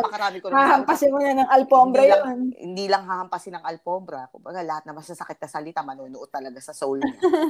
Sa totoo lang. Pero, Diyos ko, yun, yun yung nakakatawa. Yung mga struggles na very, ano lang, simple and small. Pero nakakatawa if you think of it. It's really a challenge, diba? On the other side of the coin, since difficulties yung pinag-uusapan sa atin, ano naman yung best thing na nangyari sa'yo since you moved to Toronto? Yeah, of, of course, best thing na nangyari sa akin is nakarating ako dito, di ba? Yun nga lang, because of someone na at the time you thought na yun na yung the one mo, di ba? So, mm-hmm. I'm very thankful and grateful na nakakilala ako. Pero uh, the bestest thing that happened to me actually here in Toronto above all is yung nag, na who would have thought na yung nakaki, nakilala ko na taga Toronto eh dun din pala nakatira ang ate ko. Kasi yung ate ko, yung sister ko, we grew up in different families. So hindi talaga kami hindi talaga kami lumaki na magkakilala. Pero mm-hmm. ki, alam niya na nag-e-exist ako. So mm-hmm. ang swerte, di ba? Bakit napakalabait naman ng Diyos na yung taong nakakilala ko, Toronto, eh doon din nakatira yung ate ko. So, nung tindi, nag-connect kami. And now... So, hindi mo alam? Bigla na lang na-realize nyo, kapag kapatid tayo ah. Hindi. Alam namin, alam niya na kapatid niya ako, pero we never had that communication. Uh-huh. So, nagkaroon na lang talaga kami ng, nagkaroon na kami ng communication. Siguro mga, nandito na siya sa Toronto nung time na yun.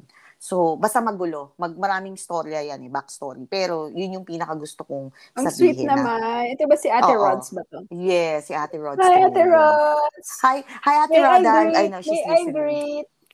Mm-mm. May so, I greet Ate Roda. Sobra. Napakaswerte ko na uh, nagkaroon, na nagkaroon kami ng relationship ng ate ko. And now, it's a very, very, very beautiful relationship of you know, oh, sisters. So sweet. And, So yun ang sweet. Pinaka, actually, ultimate sa Ate Roda, alam mo na, pa-ride na ng mga dabrick mo mamaya. Maganda, ina- inangat kita sa pedestal, so paki-open na credit line ko sa'yo. Pero yun, de, de, seriously, siya yung pinaka magandang nangyari sa akin dito sa Toronto. You're the best thing because, that ever happened, Ate Roda.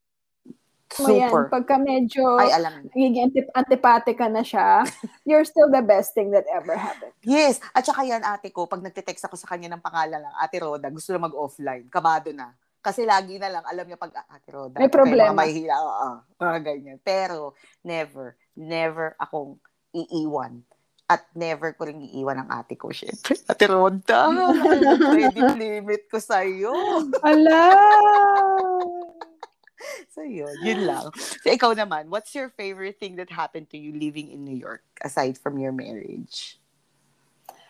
Alam mo, pareho tayo nung sinabi mo earlier. Yung uh, surprise din ako na maayos yung buhay namin. It's Mm-mm. unexpected kasi wala naman akong expectations when I came here. Actually, I really expected na magiging disaster siya. Kasi nga, hindi naman kami magkakilala. Three weeks lang kami magkakilala and then bigla yeah. ko na lang sinabi na pupunta na ako ng New York. So, of course, I'm really, I was really expecting na palpak lahat. Mm-mm. Sino ba ang gago na gagawin yun, di ba? Na parang, ay, uproot mo yung sarili mo and then parang to take na leap Mm-mm. of faith. Tapos sabi ko, alam mo, papalpak to and then mapapahiya lang ako at walang mangyayari. And then there were so many unknowns aside from hindi kami magkakilala, hindi ko alam kung ano bang klaseng job ang makukuha ko dito or Mm-mm. nung nagtatrabaho na ako tapos nahihirapan ako. You know, it wasn't always easy. There were really, really tough times and a lot of tears. Pero after almost twenty years, okay naman yung buhay. I really feel blessed. I can't complain. It's really a big surprise. And you said aside from my marriage, but really, I really do have to credit my wife for the life that mm-hmm. we built together. Hindi ko siya maalis sa equation kasi vision niya for, um, yes, for yes. us to build this life and even my outlook on things mm-hmm. when things were really hard for me. Diba? Yes, yes. Ako din. So, I want to thank Kagawad because ang masasabi ko lang sa kung anong meron kami na asawa ko is hashtag blessed. Hashtag family first, hashtag blessed. Diba? Diba, yes. Diba? So, we're the same, we're the same. I'm thankful. We're the same. Ko. Yes. So, looking back, were there things na you discovered or observed that you wouldn't think of if you didn't leave the Philippines? Di ba meron tayong ano, merong expression na you don't know what you have until it's gone. Di ba? Hindi mo talaga maririnig. Ang lalim no. Parang, ano, po, poetic ba yun? Hindi naman, simple lang yun. Yes. So, simple lang yun. Hindi masyadong ano. Mamaya yes, translate yes, ko. Hindi mo talaga yes, malalaman yes. kung anong meron ka hanggang mawala siya sa'yo. Di ba? Yes. You just take everything for granted kasi hindi mo pag Pag, until mawala sa'yo yun, you don't really realize, katulad ng culture natin sa Philippines, you mm-hmm. won't feel, really feel it pagka nandun ka eh. But yes. once you're out of it, nasa ibang bansa ka na, ang dami mong ma-appreciate na, mm-hmm. na ma-recognize na, oh, it, yun pala yung kultura natin, this, you know, mm-hmm. this trait and that trait. And then may makikita ka na good qualities and and bad qualities. But you won't realize that until lumabas ka Lumaba. Sa Pilipinas. Mm-hmm. And then mm-hmm. once lumabas ka, actually you can you can recognize the good and the bad and you can actually keep the good, reject the bad. You have these mm-hmm. like options in what to to keep or not. Yes. Tapos yung yes. pangalawa, yes. like yung mga nakasanayan mong bagay like food or friends, mm-hmm. everything in your comfort zone. You don't Lahat realize na, that, uh-huh. diba? Yes. Until mm-hmm. until you until you leave. Tapos yung talagang matutunan mong asahan lang yung sarili mo. Like earlier, I said, yung wala ka talaga, ano, pat kung patay, patay talaga, wala. Mm. No one is going to encourage you. Diba? Yes. Kasi kung sa Pilipinas, uh-oh. Parang medyo sad ka a few days or hindi ka kumakain, kahit na sobrang isolated ka sa Pilipinas, meron talagang magtatanong sa'yo, parang, okay ka ba? Hey, labas naman tayo. Ano, mm-hmm. kain tayo. Mm-hmm. Someone is going to step up and take care of you. Pero pag nasa ibang bansa ka on your own, alam mo, mamamatay ka. Kung hindi mo talaga...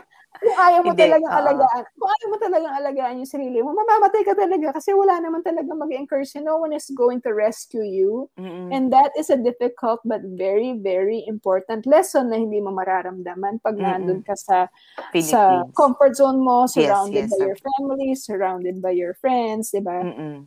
Tapos another thing is yung pagiging ano minority mo, 'di ba? Hindi, it's something that you don't experience kasi sa Pilipinas, 'di ba? So you can't explain it also until you experience na what is life being like a minority and mm-hmm. like a person of color, the things that yeah. you have to prove, the things mm-hmm. that you have to explain all the time, diba? Mm-hmm.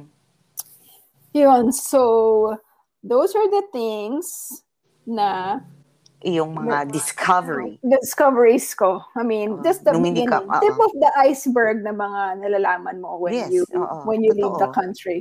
Mm-mm. Totoo, diba? Totoo. Ikaw, correct. anong anong natutunan mo? Anong natutunan mo about being An- away? Of being away. Ito, isang napakasimple. Siguro hindi pa to na, hindi pa to nasasabi or I don't know, eh, deep ko pa naririnig to kahit anong podcast, kapag podcast or usapang abroad.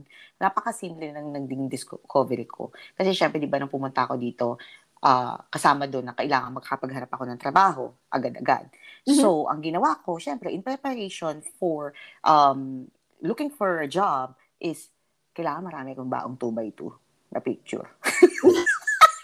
Ang mahal nga. Bakit ang mahal ng passport diba? Picture nakakaasan? Nakakagigilin two by two picture, di ba? Dahil sa Pilipinas, kailangan lagi kami two by two picture pag nag pasa ko ng resume. So, oh, syempre, yun yung ini-expect ko. Ibang malay ko dito, hindi naman din ako nagtanong.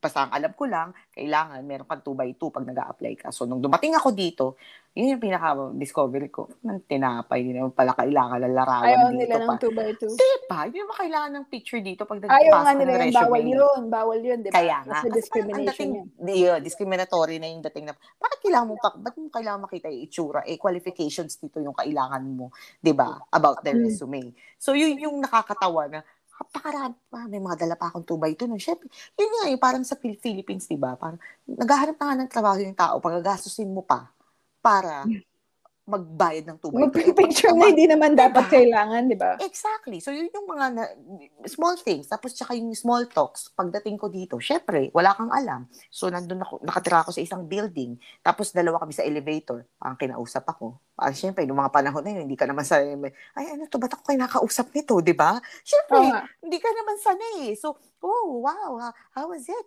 Did you know your weather? Ganyan, ganyan. So, siyempre, na-shock ako, di ba? So, parang ako, looking back, naisip ko, imagine mo, nasa jeep ka, pag tanong, how's the weather? Ganyan, ganyan. Oh, how are you? Mami, tarakang ka palang punyal nyo sa... diba? So, yun, kailangan mag-invento ka ng script sa utak mo. Uh, ako, meron diba? Na akong ganun na parang kailangan, parang, oh my God, it's so hot outside. Eh, di ba, magkagano ka sa jeep? Oh my God, manong driver, can you, mga ganyan, ganyan. It's so hot here. Yung mga, magkagano ka, di ba? So, I was so shocked talaga. I'm so shocked. I was so shocked na kinakausap. Parang sa baliw ba to? Parang ako nakausap nito. Pero syempre, di ba? Parang na-pick up ko na, oh yeah, yeah. So, oh, oh, the weather is so good outside. Kasi dumating ako dito, parang summer na eh. Oh. eh yung mga ganun, yung mga small talks, mahilig oh, sila. So, oh. tsaka, actually, na-realize ko, yung, yung na-discover ko dito na may pagka-racist din. Ako, sa kapwa ko Pilipino. Alam mo, alam mo, magandang topic actually and we can save oh, it for another episode. Yung parang attitudes against other Kapwa. Filipinos at saka understand. Ang dami kong experience sa ganyan na about fellow Pinoys actually. Ako, specifically. Yung oh. mga dinadala natin ng mga biases natin, mga social mm. status, dinadala, dinadala natin sa ibang bansa, mga ano, preconceived notions natin saka ah, stereotypes ba? Against other Filipinos. Magandang topic yan. So, direct. Take yes, note yes, about take. That. Diba, yun, doon ko na-realize na parang, o oh, kapag halimbawa yung nagda-drive ng parang uh, hindi marunong mag-drive, sasabihin mo ka, ay, in-check yan. Yung mga ganon, di ba? Parang, ikaw yung self-aware, yung self-awareness mo na, ikaw din pala, parang racist ka, tsaka oh, discriminate ka din, di ba? Actually, yung the learning moment na marirealize mo na parang, bakit ko nga ba sinabi yun? And, yeah, di ba? It's not nice to say that, di ba? Kasi hindi mo naisip din yan eh. Sa Pilipinas, hindi mo masyadong naisip. Kasi walang nagko-call out sa'yo, walang nagsasabi sa'yo na parang, uh, uh. why do you say that? Like, that's not nice. Diba? Kaya, actually, nung na-realize ko, isang, isang short kwento lang, sa isang work ko, uh, kailangan ko kumuha ng mail sa pinaka-pinaka-basement. So, oh. yung basement na yun, uh, so going from two floors parang sa lobby. So, kinuha ko yung mail. So, kumu, uh, nagbukas yung elevator, anim na malalaking construction worker ang nasa loob ng elevator. So, syempre, shock ka, diba? So, parang, pero, ang una ko naisip, ang gagwapo naman itong construction worker. Kasi syempre puti sila, di ba? Tapos parang hindi naman sila ganun ka-dirty. So sabi niya, oh, are you coming in? So don't worry, we don't bite. So parang sa akin, I was like, because I'm, but I'm gonna bite your arm. Hindi, nasabi, we don't bite. Bigla kasi, gumano na. Sinagot kasi, so pumasok ako. So syempre parang feeling mo comfortable ka, di ba? So ngayon looking back, pag naisip ko, hindi sa minamata mo yung mga construction worker natin sa Pilipinas. Pero compared sa kanila, ako hindi ako papasok dun sa Pilipinas na kung yung mga construction worker, oh, eh, ganun yung itsura. You actually so, examine your biases, di ba? Which is very important. Kasi hindi ka na-challenge ah, sa Pilipinas, hindi ka na-challenge sa mga kasi ganyan. Kasi sanay ka sa ganun. So parang pag dito, parang, dun ako, yung ngayon nga, di ba, tinuturuan ko nga yung sarili ko ng awareness, yeah, about racism, oh, bullying, L G B T Q plus. So yun yung mga realizations, oh, ko ngayon, na-discover ko sa sarili ko, racist din ako talaga. Oh. And you have to, I think you have to recognize that para makorek. Yes, I really do recognize that. Kasi kung, kung sabihin mo lang na sabihin parate na hindi ako racist, I don't behave this way, you cannot correct your own behavior if you don't recognize that there is something wrong. Kung may problema. I teach myself now. Kahit na halimbawa, makakita ako ng black, di ba? Dati pag nakakita ka ng black, oh, takot ka agad, parang feeling mo, ah, ano ka. So kailangan mo turuan sarili mo, kalmahin yung sarili mo na no, they're not, diba? Not because of their color, nagagawa sila ng masama. Diba? Oh, and then these are also, these are biases that are all already in you, you grew up yes. with them. Kailangan mo talagang baguhin. It's very interesting, and that's also a different, an- another topic that we need to direct. Direct. Take mo ala puro nung ginawa mo ng class secretary. Naisulat, naisulat na sa diary natin yan. Oh. Episodes natin. Oh. Oh well. So, but ikaw, knowing Americans, what would you like them to learn from Filipinos? Alam mo, I don't think it's for me to say what Americans should learn from Filipinos. Parang you know, I don't need to like be able, I don't need to like teach them that lesson na parang, oh, this is what you learn from us. I think the mm-hmm. one thing that uh, Americans do need to realize, and wag masya, wag, sorry, wag masyadong maging white, white-centered ang thinking. Like, especially, mm-hmm. it's so diverse, like New York, yes. and even other parts of the country. It's like growing yes. in diversity and dami-dami ng minority. Like when you speak about something, it's not always just a white experience and dami-dami other nationalities and races that you share your country with. So, you know, parang with the understanding na may mga Pinoy or merong people of color, you know, to, they don't, we don't have to explain ourselves constantly na parang, oh, in my country, it's like this, or in culturally, it's like this. Parang dapat sila na mismong mamulat na in yes. order to understand mm-mm. and to get along, mm-mm. to, you know, appreciate and see these people who they are, as who they are, where they came from, kung ano yung culture nila, instead of like saying, oh, I don't see it, I'm colorblind.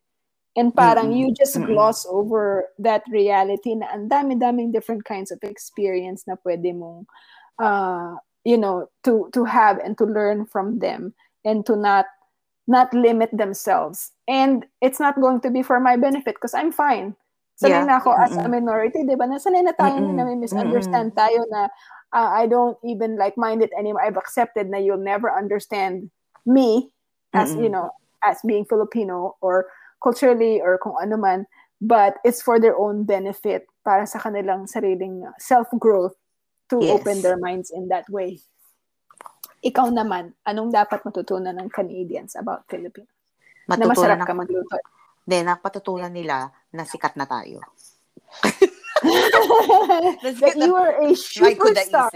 I'm You're a superstar. Super, they should see me as super, superstar. Yes, yes. Well, hindi, it's the same with you. Hindi para turuan mo sila. Pero if you, kung iisipin mo lang na sana, di ba, na uh, may traits din ng pagiging Filipino is yung sa atin, very common naman sa atin usually yung pagiging family-oriented natin, di ba? Mm-hmm. Pero dapat nga lang balance, di ba? Ano man ang sobra, laging masama. Pero, mm-hmm. pero yung tight-knit kasi talaga yung family natin. Eh. So, pero pag dito, di ba, very, they're very independent. So, talagang hindi ganun ka ano yung culture nila, oh, yung pagiging family-oriented oh, nila. Tapos yung, actually, mm-hmm. isa pa, pinaka, yung, ah, uh, na feeling ko na dapat nilang matutunan or at least na lang makuha sa atin yung pagiging resilient natin. Kasi yung mga ta- kadamihan dito na based on my experience, ha, especially dun sa work na mga nakakasama ko, Ang spoiled eh. I spoiled. Hindi siya sa dago at hamon ng buhay.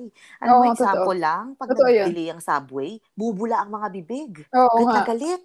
Diba? Parang lahat na lang ikinocomplain nila. Maliliit na bagay. Magalang ka na ibang paraan yan, right? Oo. Maliliit. Ikaw baka parang, meron niya isa parang sabi niya, I don't have to leave early because the subway has to be like parang perfect. Parang, hindi ka, di ba mag-adjust? Dahil alam mo na nga na kahit paano natidelay ang subway. Yung mga gano'n ng mga wala bang coping mechanism eh, di ba? Yung parang kanyari oo. Parang, okay, the printer's broken. Tapos, wala na. Hindi mo hanap ka ng iba. May kasama nga ako. Diyos ko, hindi lang gumagalaw yung cursor. Naririnig ko pag naghahampas na yung mga mouse. Yung impatient. Diyos ko, hindi nyo alam ang hirap at dagok ng buhay. Tapos, actually, meron ako isang, may, sa office namin, uh, she was in the position for like uh, ten or five, ten years. So, syempre, kahit paano, I think kailangan namin lumipat ng mga desk, ng mm-hmm. mga puan. Ayaw, umiyak. Alam mo, nag-grievance. Dahil nilipat lang siya ng upuan. Ba't ganun? Ba't ganun? Ako taka. Ang breath, diba? Ang breath.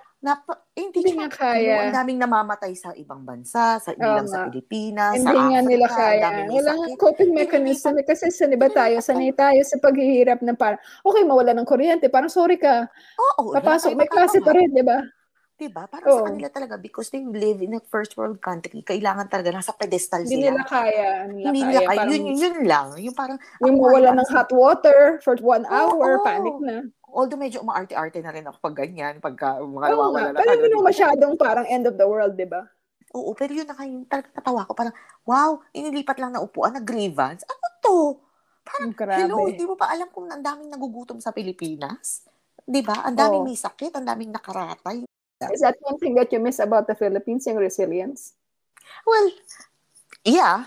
Yes, yes, I miss that. And family oh, and I friends. I think actually, family kung kunyari, friends, if I talk to somebody na taga Pinas tapos gusto nilang mm-hmm. mag-abroad, I think that's one thing na I'll tell them, na alam mo, with your resilience, tsaka yung sanay tayo mabubuhay sa pag- kay.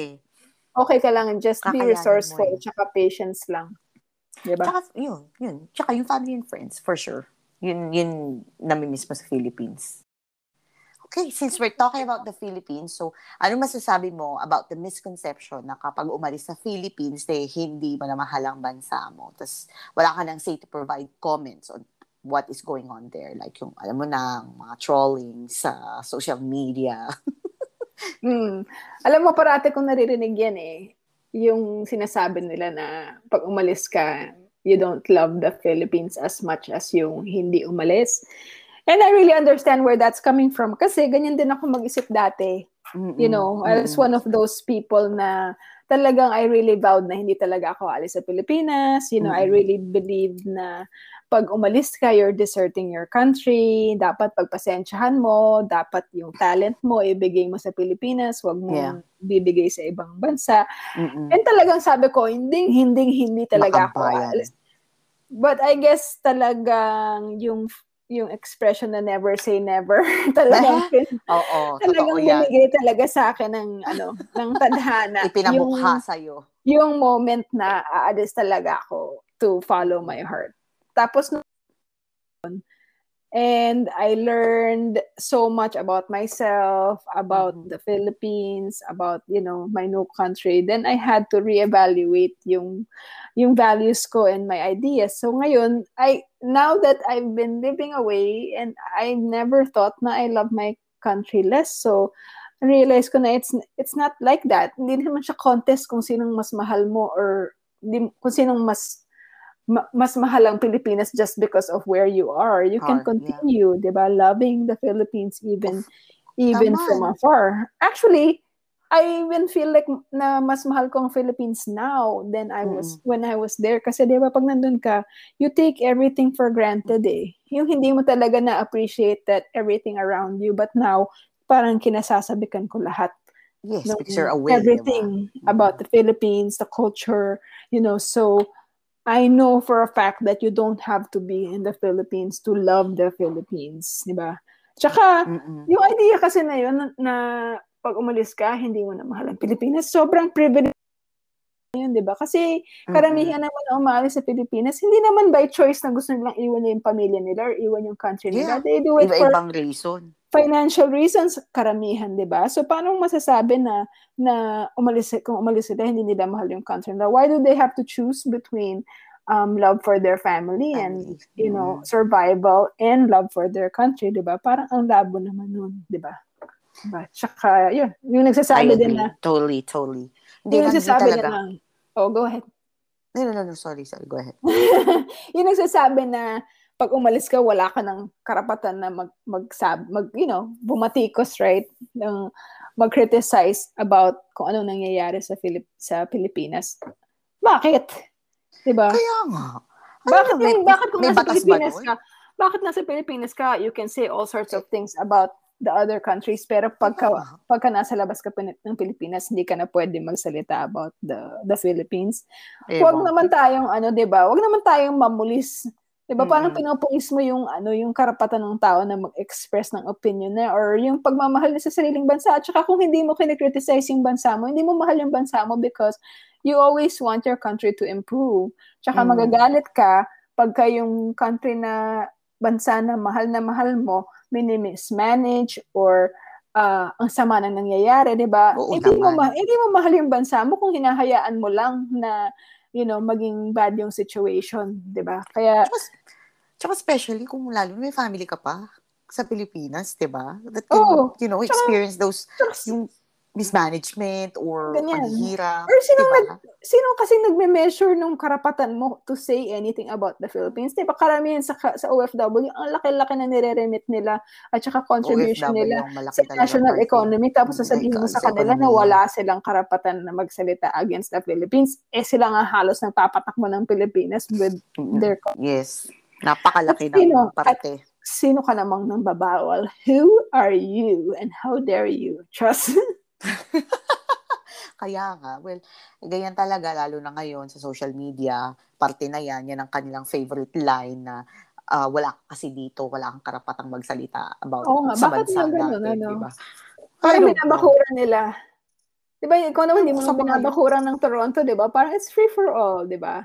Kaya nga, pakailan, basta ako magsasalita ako kung gusto ko. Sabihin mo at sa akin na wala akong panabawalan at malalagod kayo. Nasabi ko na. Mamumura kayo ng Tagalog dahil sa English nga. Wala siyang murang masasabi. Dahil sa, sa, English, sa English ang sabi lang, sorry, bye!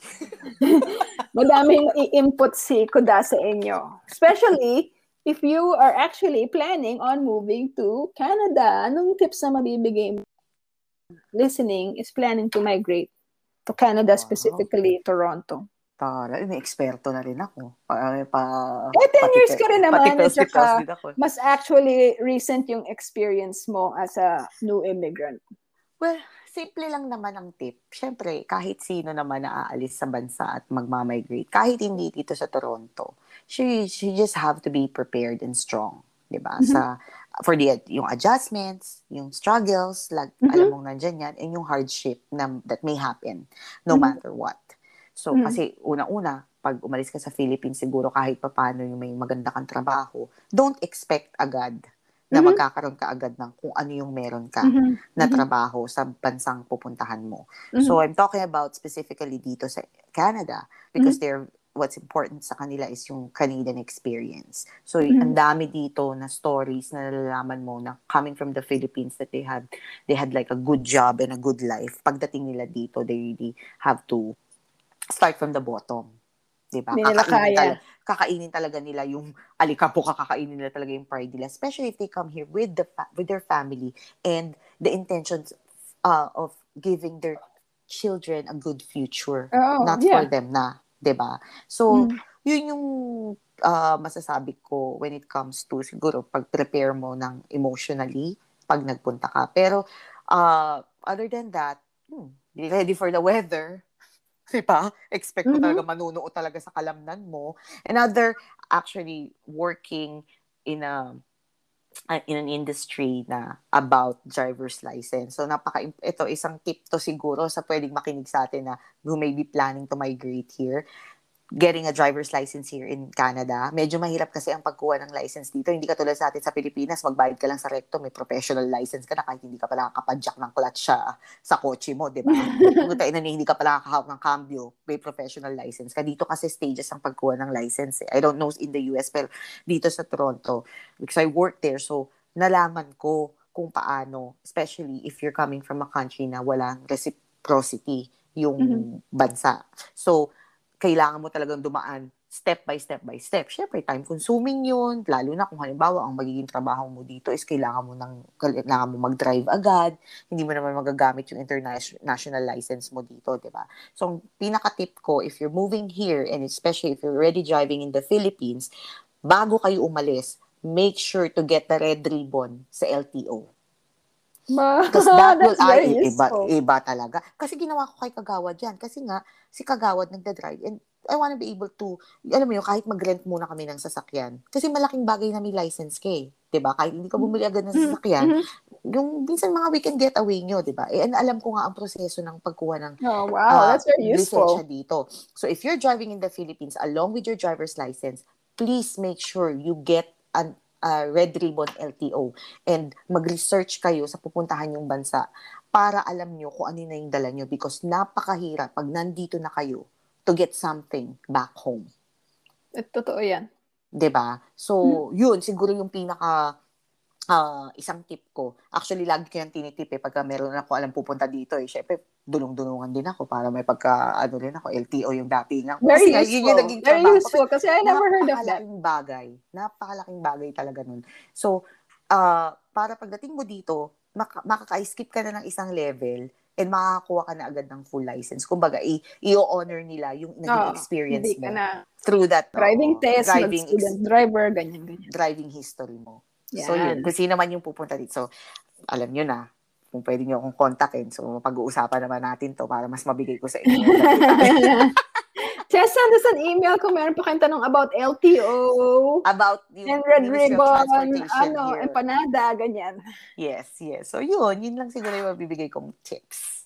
Tips and tips. Eh, ikaw naman. So, dun sa mga magmamigrates sa New York. So, what what things should they think of? Or what tips can you give?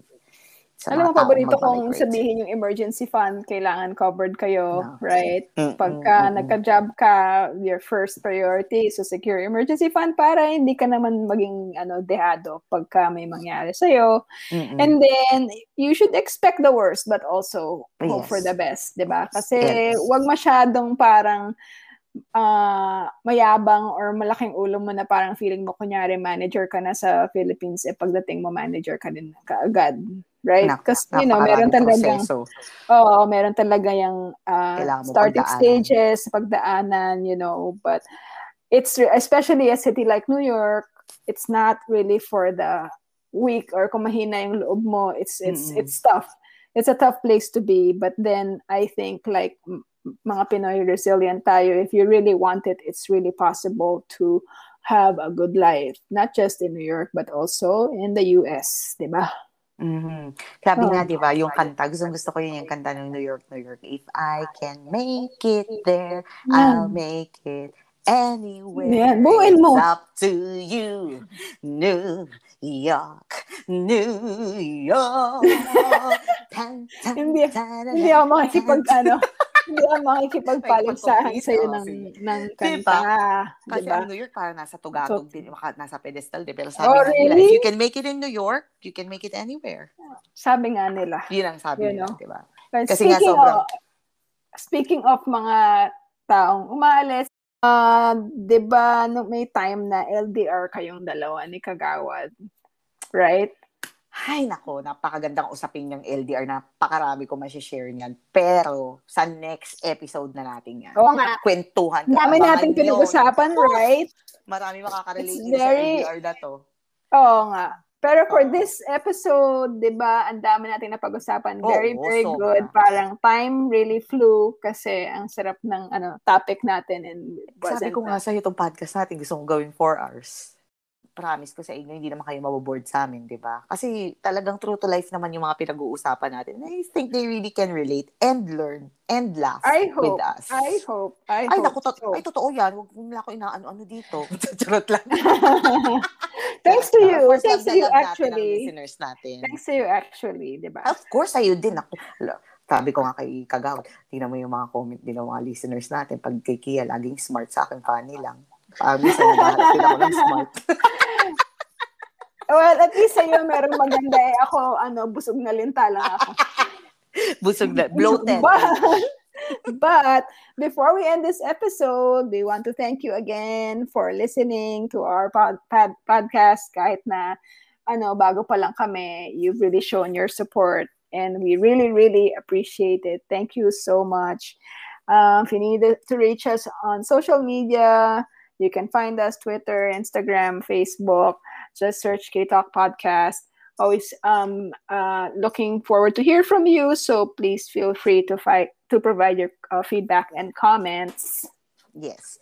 And pag kaya susundan ko lang ulit, gusto ko rin magpasalamat sa lahat ng nakikinig, nakinig at nakikinig at sumusuporta at susuporta pa sa atin. Palawigin niyo pa ang aming podcast at sisiguraduhin namin na kasama namin kayo sa aming tagumpay. At no. Sobra namin kayong mahal. Umaarte pa ng ganun. Eh, paarte pa. Sobra namin kayong mahal and you will be blessed. No. Ano ka ba, Brother Mike? Brother Mike, is that you? Oh, tsaka yung mga gustong itapat nyo yung ano, yung mga panyo nyo sa speaker, tsaka yung mga yes. holy water lahat ninyo. Mabibless, mabibless yan. Mabibless yes, yan lahat. Talaga. And uh, to add, we also have a web website which is k talk podcast dot com. So you can also check the other podcast platforms aside from Spotify and view our social media accounts there too. So, thanks for listening till our next, next episode. episode. Bye. Bye. Thank you. Thank you. Thank you for listening. Kita kits sa susunod na K-Talk.